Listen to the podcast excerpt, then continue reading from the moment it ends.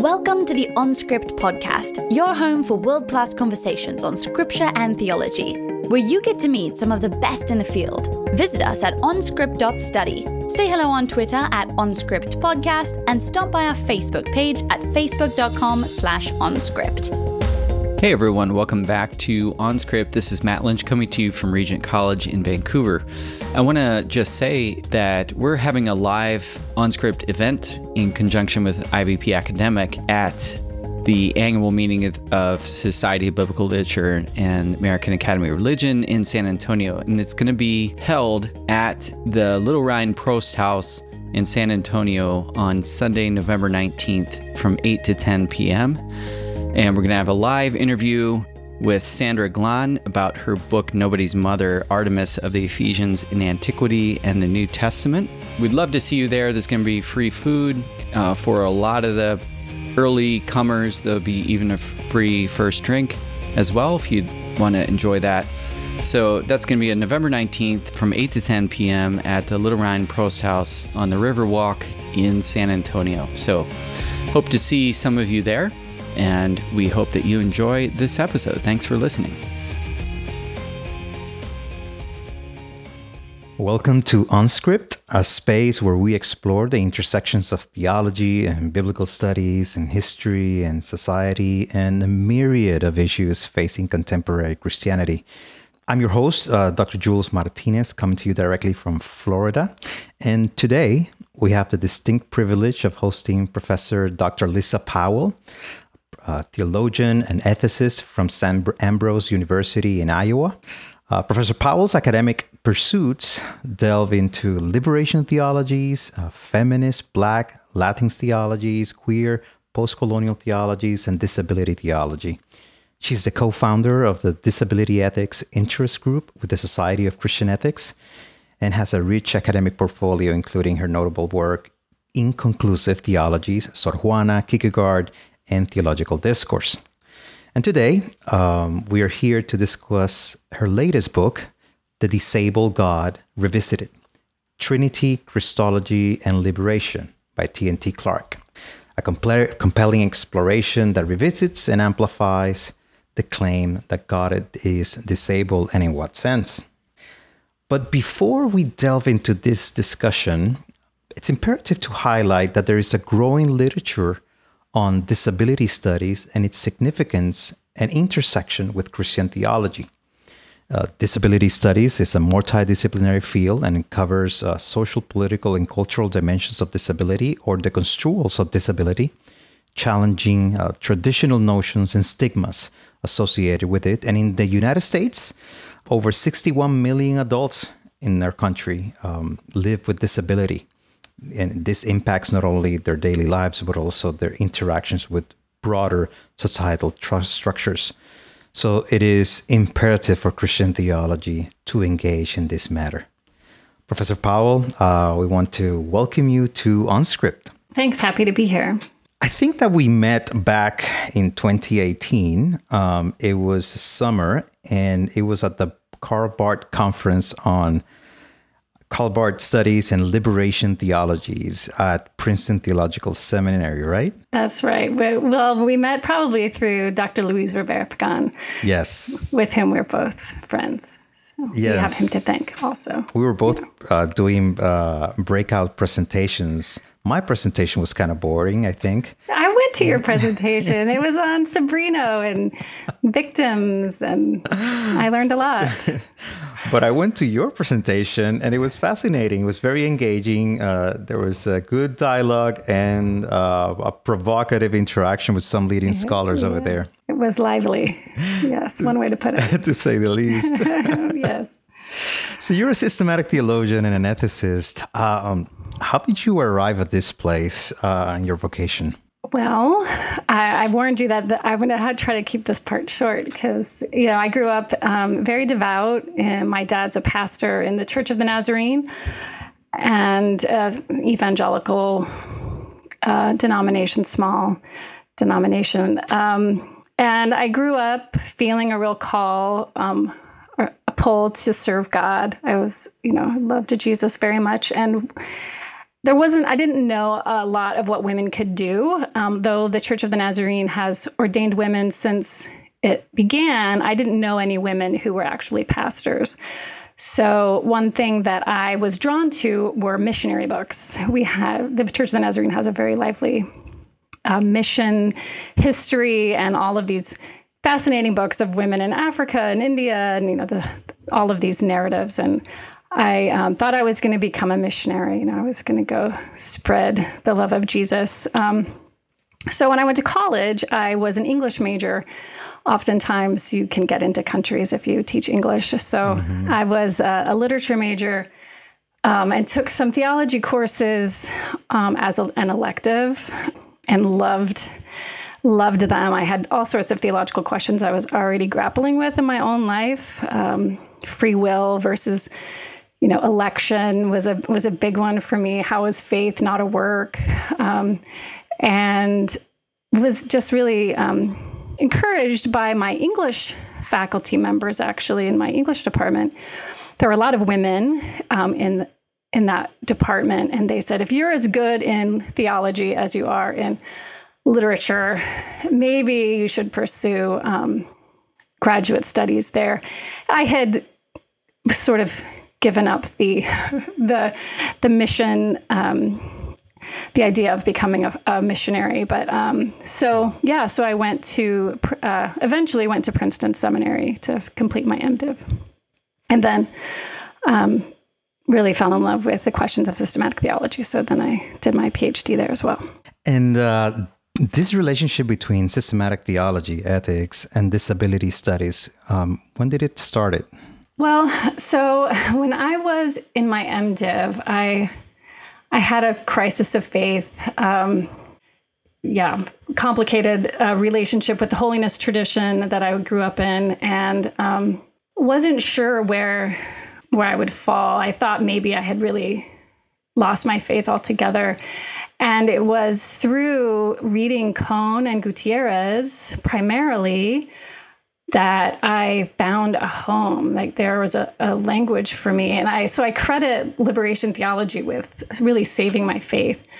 Um, wow. So I became just a student of theologies of liberation. Like when you read my bio at the beginning, I was a little embarrassed because it was like, she is a scholar of every liberation theology that has ever existed, which is, you know, obviously not, not a reality, but I do try to continually read in all of those areas and continue to learn. And it's my primary area of teaching at, at Saint Ambrose. Um, disability, when I heard that there was a Liberation Theology of Disability, I immediately ordered it back in early aughts, I guess. Um, and, you know, I was just excited to to learn about it and started teaching a chapter from Easlyn's book, The Disabled God. Um, I think my first year here at Saint Ambrose, which was right after I finished my PhD in two thousand eight, I um, would teach her chapter on the Eucharist in my just my intro to Christian theology course. Um, so that's sort of just how it started, just because I was collecting every, you know, every liberation theology I could find. I, I was eager to gobble it up.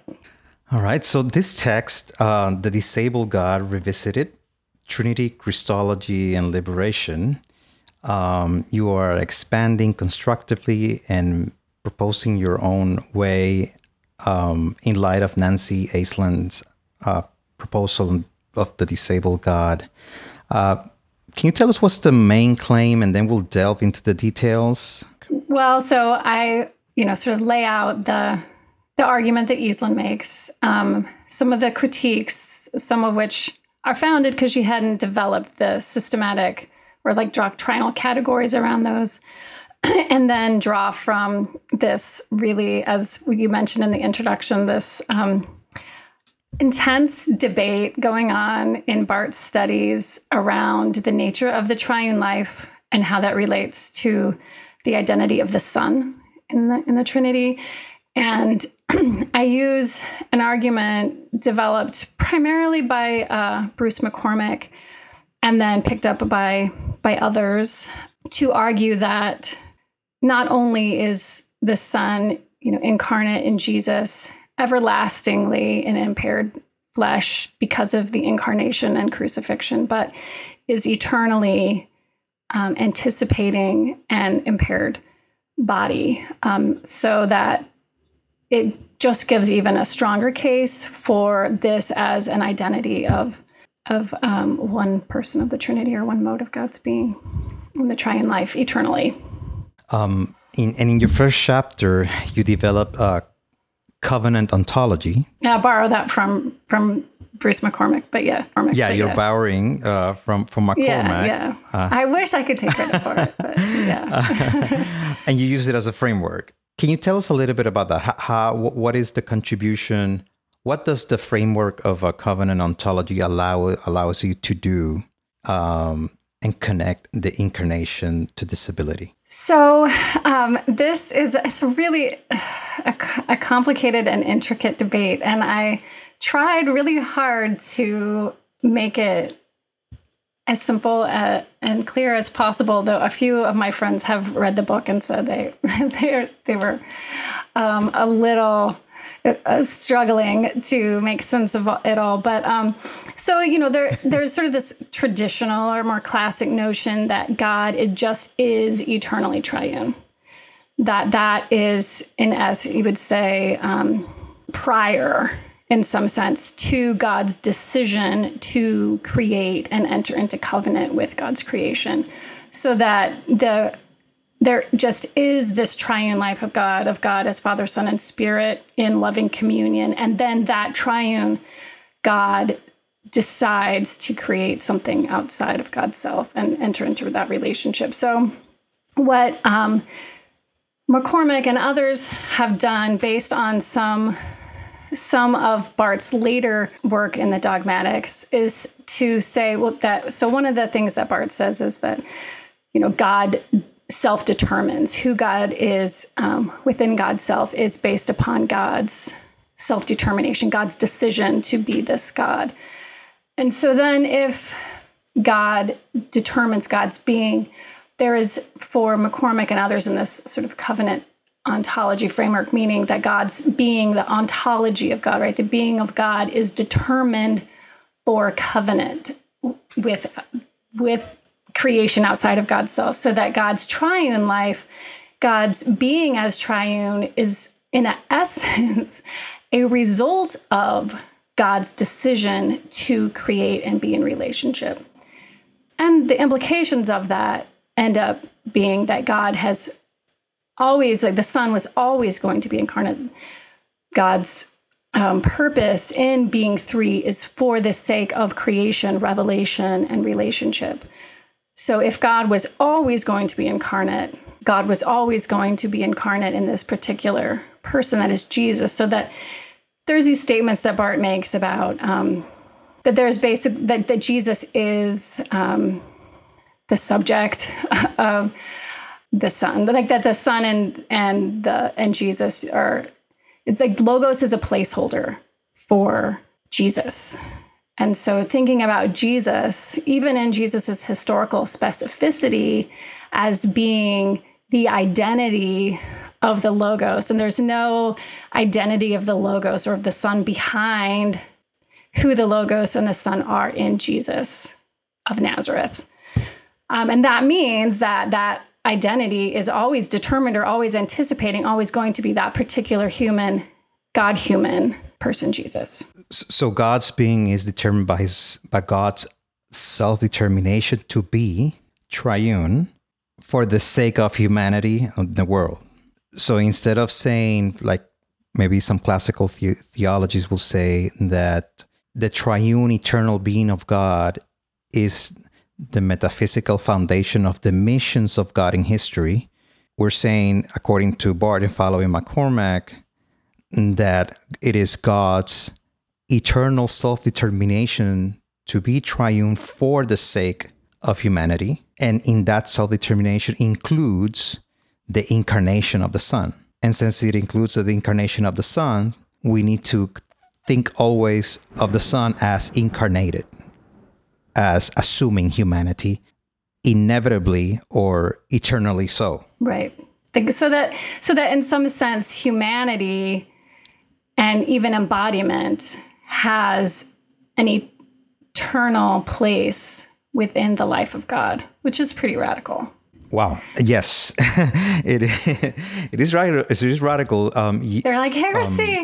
Um, uh, well, usually um, you, we find that our theological language on the incarnation assumes that God creates, and then after things go awry, after the what is called classically the fall, then God determines the incarnation. That is, it is a post-lapsarian event. But in this model, it is an eternally determined situation of God's being and the way that God is going to relate to the world specifically for the sake of humanity in the life of the right. Son. I mean, I like to think that God, I mean, you know, Irenaeus, that God was always going to become incarnate, but there was, you know, that Jesus, mm-hmm. God would have always come to be with us and reveal God's being to us, um, God's character and nature to us.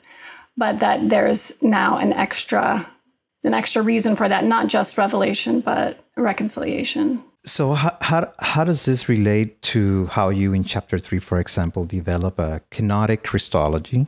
You argue that it should be understood in terms of the concept of receptivity rather than obedience. Some of that receptivity language comes from, again, the, the work of Bruce McCormack and his interpretation of Cyril of Alexandria, um, and the way that Cyril thought about the, you know, divine human relationship in Jesus. And how do we understand two natures within one subject, within one person, right? Um, and so obviously the church struggled to make sense of that. And there was all sorts of debates and divides. And, and one solution was, you know, what we now call kenotic Christology from um, Philippians two, that the Son emptied himself um, and did not consider equality with God something to be grasped. So that self-emptying. So then there's all these different approaches to how do we think about the the emptying that the Son was involved in. And instead of it being, so then this approach, rather than saying, you know, like one way that I was always taught it as a kid was, you know, the Son gave up the omnis, you know, omnipotence, omnipresence, and omniscience, so that, you know, the Son was was in the flesh, was truly in, you know, I don't want to say enclosed in the flesh because it was probably not that simplistic, but um, gave up these, you know, typical powers of God or something, and and was briefly incarnate for thirty-three years and then assumed them all back up, you know, when he ascended to heaven. So rather than thinking of it as this emptying, I mean, I think I mentioned that uh, Rosemary Radford Ruether very famously talks about Jesus as the kenotic um, is the emptying of the patriarchy, that Jesus does not assume the the masculine authorities that would have been given him in his time and place. But um, this approach says that in, instead of um, it being an emptying, it is an addition. And so there is that classic interpretation so that it's not completely diverging from tradition, that that Cyril thought about it as, and as an addition, that the humbling that happens in Christ is not the giving up of something, but the addition of the humanity, which in and of itself would would be humbling, right? To to become one subject with with humanity. But in Cyril's case, and what was typically the case in ancient Christologies, was that the divine still completely overpowered the human. So that, yes, there was like a human that is sort of like a puppet used, you know, a flesh puppet used by the divine to accomplish the divine's purpose. And in this approach, the divine uh, receptivity, the addition of the humanity, and the The divine receives the real human action of Jesus as the real act, activity of, of the God-human. So um, it's not the divine overpowering the human, but the divine receiving the real human response, a human action of Jesus. Um, and I do think it's, and we can talk about um, some of Barth's problematic um, language and work around, you know, the obedience, the eternal obedience of the Son, this um, eternal submission of the Son, and why that um, is problematic for a lot of people. So in this model of of, of canonicism, uh, on the one side, uh, it seems that it solves the issue of of the model that claims that there was an abandonment or divesting of the omnis, which will imply a change in the divine being that seems uh, illogical, how God can stop being that which is God is eternally. But it, but it seems that it's gaining something by saying it is not a decrease in something, but an eternal decision to add something. Yeah, so um, one of the things that I think is really interesting about this proposal is that, you know, it's kind of common now in more progressive theologies to just abandon the immutability of God, you know, um, and so you would... you just wouldn't care so much about preserving the unchangeable nature of God. And so you could just say, you know, God was triune eternally, but then God decided to do this. And then, yeah, God really took the humanity seriously or something, because the unchanging nature of God isn't a, isn't a doctrine that you care to preserve. And then, and that's fine. I I do like preserving immutability because I, I feel like that's the foundation for God's faithfulness, that we can trust who God is and who God has revealed God's self to be in Jesus. You know, like in this sense, I'm probably very Bardian because I just like, I really just go back to Jesus and, you know, it's just central to everything that I want to say about God. So in this approach, yeah, it, it preserves the immutability while abandoning what is usually paired with the im- immutability, which is the impassibility of God. Um, God does takes real human suffering into God's self. It is a real experience of God in the eternal life of the Son um, as the God-man, God-human. So it preserves uh, one notion of immutability, which is the unchangeable nature of God's character, will, and covenantal promises that are constant, and these do not change. They are unaffected by external or internal or temporal changes. And in fact, they're so unchanging or so constant that they were there, and they were the foundation of the actual triune life of God. That logical priority given to God's covenantal nature, I, I just think it's a beautiful proposal. It's just like, wow, God really does love us. Like, I don't know. It just, yes, I love and that. And will not stop. Yeah. He will not stop. And there's no God hidden behind that. I mean, that's one of the things, you know, there's sort of in the in the debate around this, this talk about closing that sort of that gap, that metaphysical gap, like who is the Logos behind the incarnation? If the Logos had some sort of identity other than always going to be incarnate, well, what is that? We have no access to that. And it just feels like this this God who was just like kind of getting lonely and and was like, I know that doesn't make sense because God is eternal and these decisions were all eternal, but um, that God's nature and being was always for this. There wasn't a before God's decision to be really in it with us. I love that. So you uh, entered into a discussion of receptivity and obedience, um, and you related to feminist critiques of obedience language in the life of God, particularly in relationship to, in relationship to the Son and the Father. Can you tell us a little bit about that? Yeah, so um, Barth and other Um, major theologians of his generation, like von Balthasar, does something very similar. They use an analogy of the Father and the Son. The Father commands, the Father leads, the Son obeys, the Son follows. And they try to explain that in their in their theological works by comparing it to the relationship between a husband and wife. That the, the husband commands and the husband leads and the wife submits and the wife follows.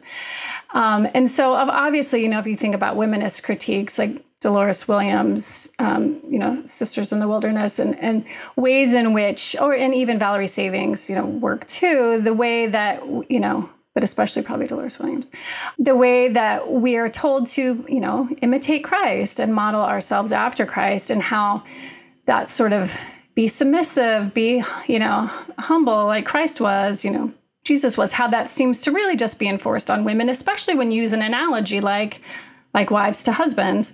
Um, it sure suggests that the women's role is to be submissive, even if it's supposed to be all humanity is supposed to relate to Jesus as being submissive. So, you know, there's a, there's a lot of reason to be concerned about that obedience, submissive language.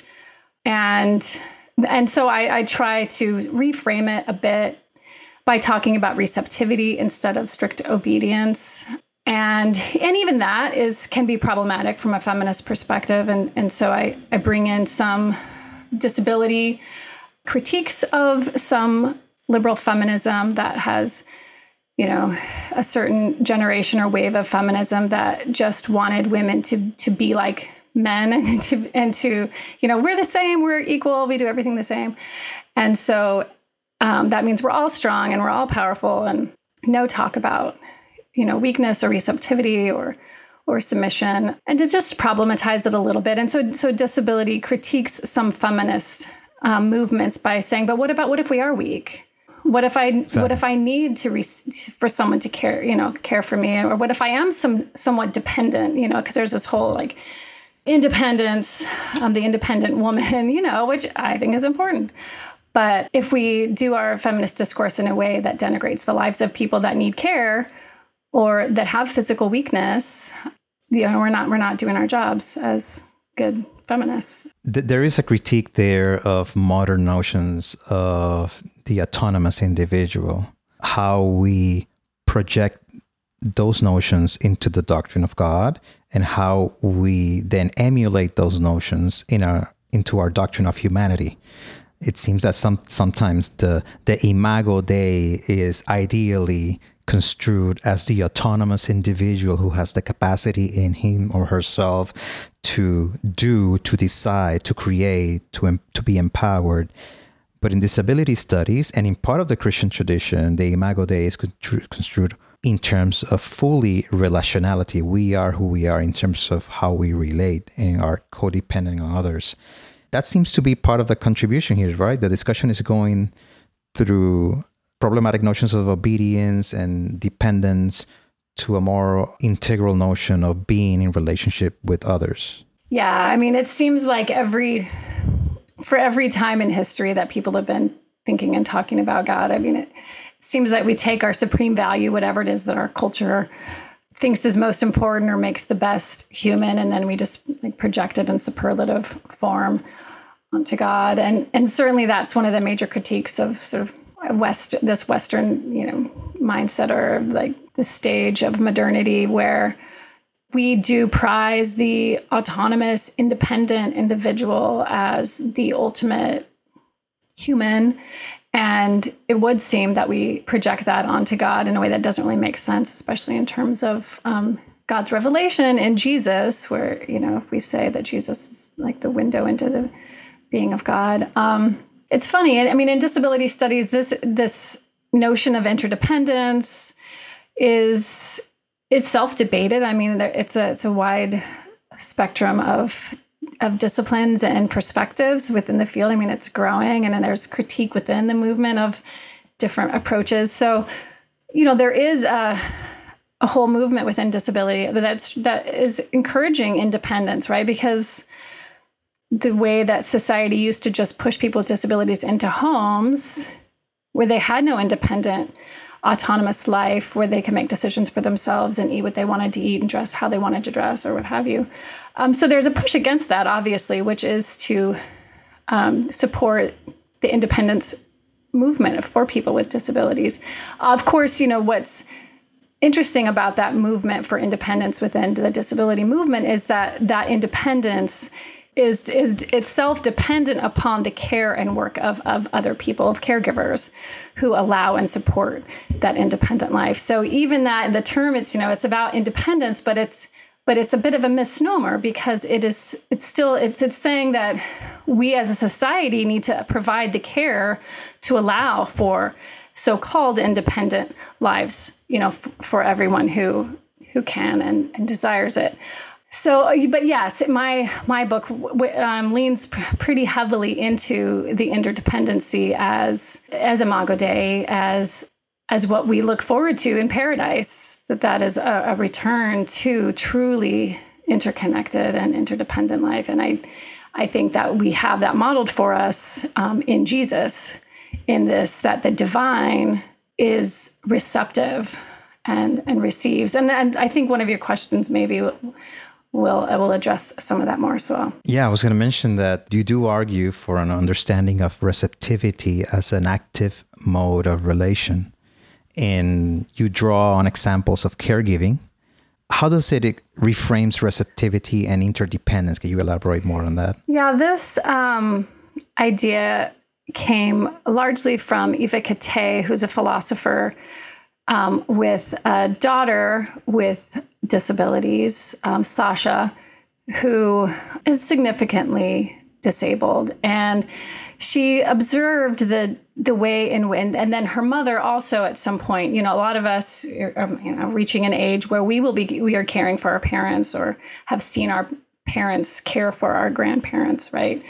And ways in which people can be receptive of the care, um, actively receiving it, or can can fight it in a way. And so there is agency in the way someone takes up care. And so Eva Kittay talks about care, it's real care, having to have both parts. It's not just I'm imposing care upon you and here it is, right? It is a relationship, an exchange that happens between two people in that caring relationship. And then she notes that even the caregiver also needs care. So the, the parent who is giving all this care needs the support and has to also receive care to allow that caregiver to continue to, to give care and stay in that care relationship. So there's layers of care and receiving of care that have to happen to, to really flourish as a community and as a society. In your interdisciplinary approach, you also use uh, queer theory mm-hmm.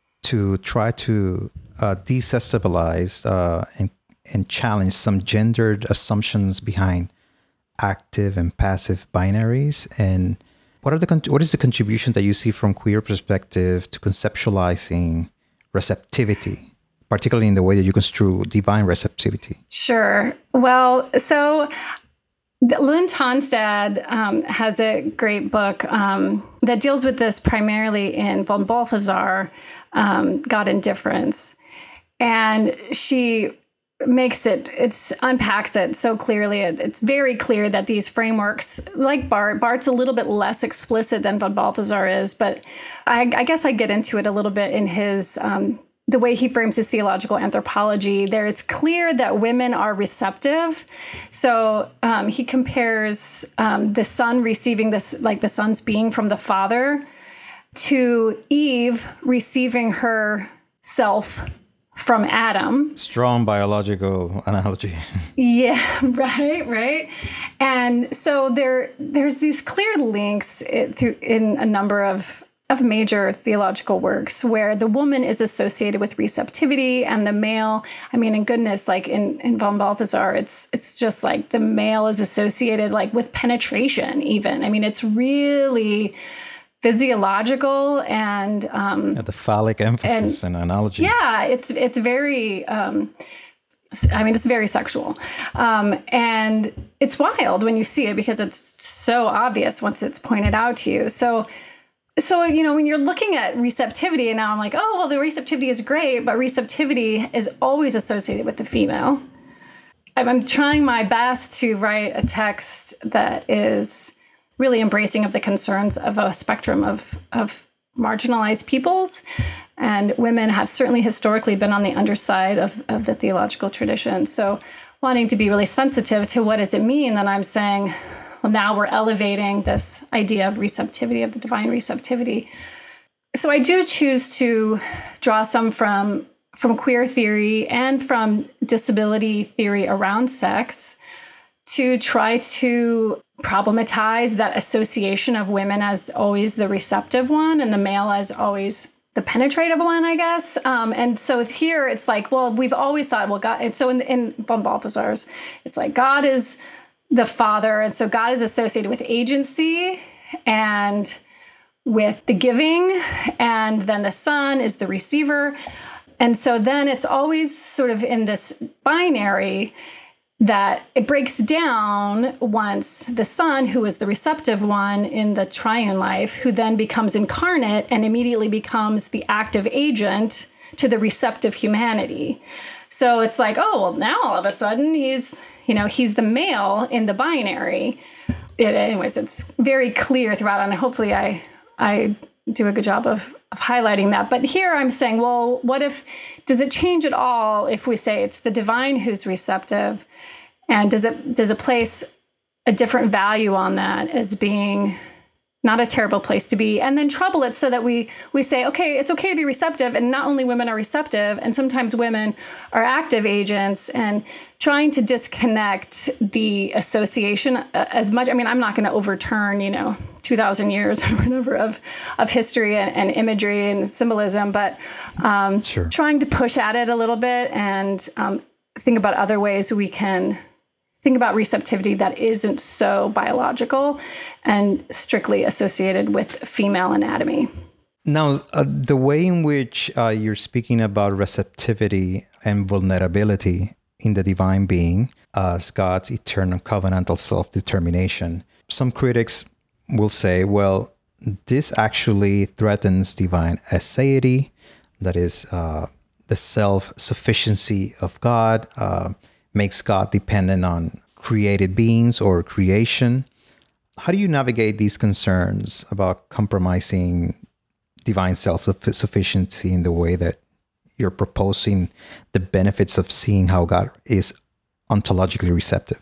Yeah, I think I have only a couple reviews out there um, on the interwebs, and one of them says something about, I don't think you have to abandon aseity. Like, it's fine and all, but I didn't have to abandon aseity. So I guess I'll start with this. When I think of divine aseity, and, and maybe, you know, I think there's like massive, huge recent works on aseity, so I'm sure someone's going to hate this, but um, I think of it as God's f- utter freedom to self-determine. So at that that moment of God's self-determination, and, and God determined freely to limit God's self and to determine that God's choice was to be a certain kind of God. And this is how God shaped God's own life, uh, to be triune for covenant. Um, so I don't think I'm, I mean, that's what I think at some point I say, I'm like not making like one branch of theology that really wants to do away with, you know, omnipotent God, the God's power. Um, and, and Eastland is, is much more critical of divine power than I am in my book. In that I say God is so utterly free and, and I guess in a sense powerful. I probably don't use the word powerful, but to self-determine, which is, you know, that's pretty autonomous moment. But we can never get to a moment, right, be, before God was eternally determined for covenant. So um, so that's just sort of this fictive, you know, m- moment in our imagination we can try to, to think about. But um, that that that before where God chose this, that that was the moment that God expressed God's aseity and immediately gave it up for um, a life that expresses some element of need and dependency. You know, um, when I started reading um, your book, I remember that one of the things that caught my attention reading uh, articles on theology and disability studies um, was the observation that Uh, the images that we have in Scripture, the, the eschatological images of this, uh, the return of Christ. We see uh, in the book of Revelation, here's the Lamb of God, here's the scarred Lamb of God. um, and I never did much about it when I was in seminary, but then all of a sudden I see strongly that the resurrected Jesus, not only in appearing to his disciple disciples uh, before glorification and the ascension, but also in his return, is portrayed as bearing the marks, and how that might speak to how we construe disability, whether cognitive, physically. And this takes me to the payout of your theological construal in terms of receptivity, Uh, vulnerability in God, God's self-determination to be covenantally united in this way in, via the incarnation, to a discussion that is usually in the minds of people. How do we approach disabilities eschatologically, whether disabilities are retained in the resurrection, for example? I think that your treatment of it kind of a challenge common notions of a restored future or uh, notions of what does it mean to be perfect, to have a perfect body. That's probably my favorite chapter, and I think it's most people's uh, favorite, um, just because you get to get into a lot of fun like speculation from you know, the ancient and medieval church around what our bodies are going to be in. I mean, there are all kinds of speculations. We have speculations about the age, yes. exactly, uh, the height, the mm-hmm. weight. I mean, it's it's wild. Um, yeah, but pretty much most everyone thought we would be somehow aesthetically beautiful based on the values of the time that it was written. Um, and, you know, bodily perfect, meaning without impairments, without the signs of aging, and without the signs of accidents or battle, unless it was from a martyrdom or, you know, some kind of torture for the sake of your faith.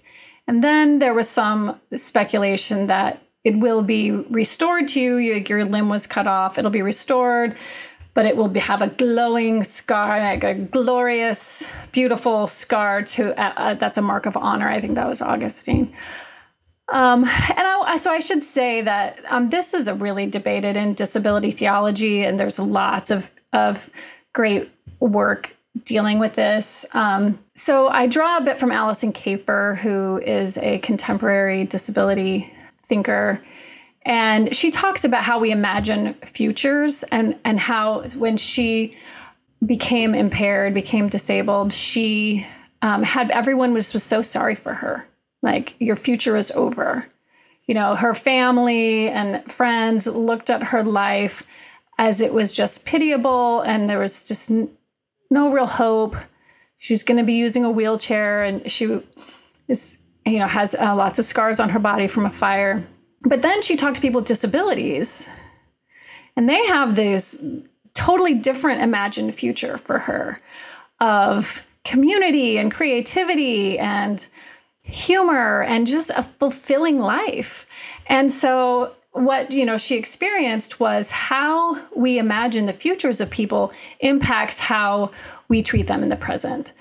And that is really what um, Eastland observed as well, that this idea that you, you know, well, when you get to heaven, you can run, you'll be able to run to Jesus, you know, like leave your wheelchair behind you and you're going to get legs just like mine. And that projection that says your body now isn't okay.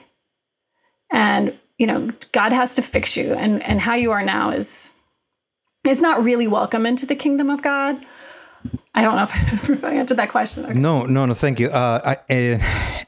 And and of course, uh, different forms of of disabilities are bring more immediate or more delayed suffering in the way the same way that people who do not have disabilities suffer in other ways. But the way in which we construct disability in relationship to what does it mean to, for example, to be a flourishing human being depends a lot on the way that societies organize themselves. Uh, what does it mean to be productive? What does it mean to be uh, an agent in a and contribute to society? What does it mean? What is the meaning of work? And what is the most, uh, particularly in a, in a neoliberal capitalist society, the definition of efficiency, and how certain bodies are are given priority, but all bodies are codified as as things, as machines, for optimal performance. Given, of course, given that in, us, in, in, in admitting the suffering in relationship to that, inform hopeful speculation about eschatological bodies um, can actually affect how we hope for things. In the strand of disability theology that you're working with, the question then arises, um, if disability is returned, is retained in the resurrected life, uh, what does this suggest about oh. impairment in relationship to two other mm. locations, the sin and the fall, which in the traditional healing model is like, well, uh, this is the effects of sin. Yeah, I I just um, finished my sabbatical application uh, for my next sabbatical, and my my project is going to be to investigate um, doctrine of creation um, from a disability perspective. Because, I mean, I think, I mean, the thing that we have to avoid is always associating like the entrance of impairment into the world as tragedy, a result of the fall, right? Thus associated with sin and even evil. It's, I mean, obviously that it's a complicated category as it is, as as it is too in the eschatological sense, because people who are born with disabilities have a very different relationship to their disabilities than people who acquire disability, especially through trauma. So, you know, so some people or, you know, or their disability is very painful versus, you know, it's it's mostly an inconvenience. When we talk about it eschatologically, we're not saying that you still have, there's still pain in heaven, obviously. But that's why in that, in in the end, I I say that I think what, we don't do away with disability, we just, we do away with ability.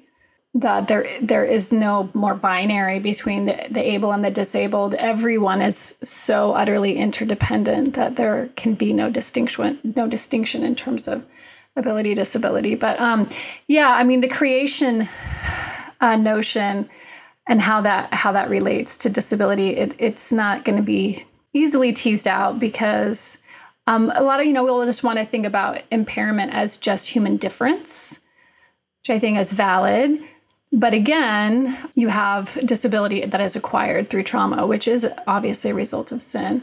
And then we, you know, would really want to talk about how the way that society shapes itself to disable people, meaning to to to make an impairment a disabling condition. That is maybe where we need to focus our conversation of sin, not on how individual bodies bear the mark of of, of some supposed original fall of, you know, the, the first humans. So it is, it's a complicated topic for sure, but I think the push has to be to not associate impairment, it's the embodiment itself, to be a sign that sin entered the world with tra- or with tragedy, or, you know, it's like the existence of impairment always compels people to want to talk about theodicies, you know, like why why are there people with this, right? So we have to justify God because of, of um, the existence of impairments. Um, so I think the push is just how do we talk about that without, how do we navigate that? It caught my attention how you pointed that in eternity or in the hope of the resurrected life, the beatific vision, the new creation, et cetera, the binaries will go away. That is, these constr- our construals, the categories of able, disabled, will not have a function of demarcation between people who can do certain things in relationship to people who can't do certain things. But there mm-hmm. is a whole integral, interdependent body of Christ in glory. Uh, I think that's a beautiful picture. Now, because you mentioned that you you, you want to uh, go beyond retaining categories of disabled and disabled, and you relate that to critiques of identity politics. That's their question. You know, this is a potent, you know, obviously a, a open for lots of debate, um, especially when we're talking about categories of race. Jonathan Tran has a, a book that came out, I don't know, a couple years ago, um, Asian American Rise of Capitalism. So I can't remember the, sorry, the exact title. I should have had all this stuff prepped. But he he brings into question the the usefulness of the categories. And, you know, and actually um, J. Cameron Carter does as well in his book, Race, a Theological Account, where it, these are categories that, I mean, w- whiteness and blackness were categories created by white supremacy for the purpose of, you know, exploitation, power, and money, um, primarily. So, you know, why do we want to ultimately retain them when these are markers that were created for oppression and categories that are social categories placed upon us? Like our bodies are, you know, experience the world and in our society in a certain way, but because of because of the way these they're surveyed and and scrutinized and policed in, in different ways. And so I question how those will persist. Um, and, and I try to push toward this sort of evolving identity. Um, that's, you know, I borrow from Amos Young and his work, um, in disability theology, thinking about heaven more in a sort of an Eastern Orthodox way of its ongoing transformation, never reaching your final um, beatific vision in that sense. You know, you're you're always going to learn more about God, and you're always going to grow more and more because um, it's never, you know, expended. You know, it's never fully, your desire for God is never fully satiated. And so I, I like to think that, and, and I use some work on the amputees in the Gospel of Mark, um, Ken Didymas, where it seems as though perhaps people's arms will eventually be restored, but they will enter heaven without them. So this idea that it's not a static state that we just go into, you know, go into heaven and this, you know, this is it, but that it's a, a transformative, eternal process.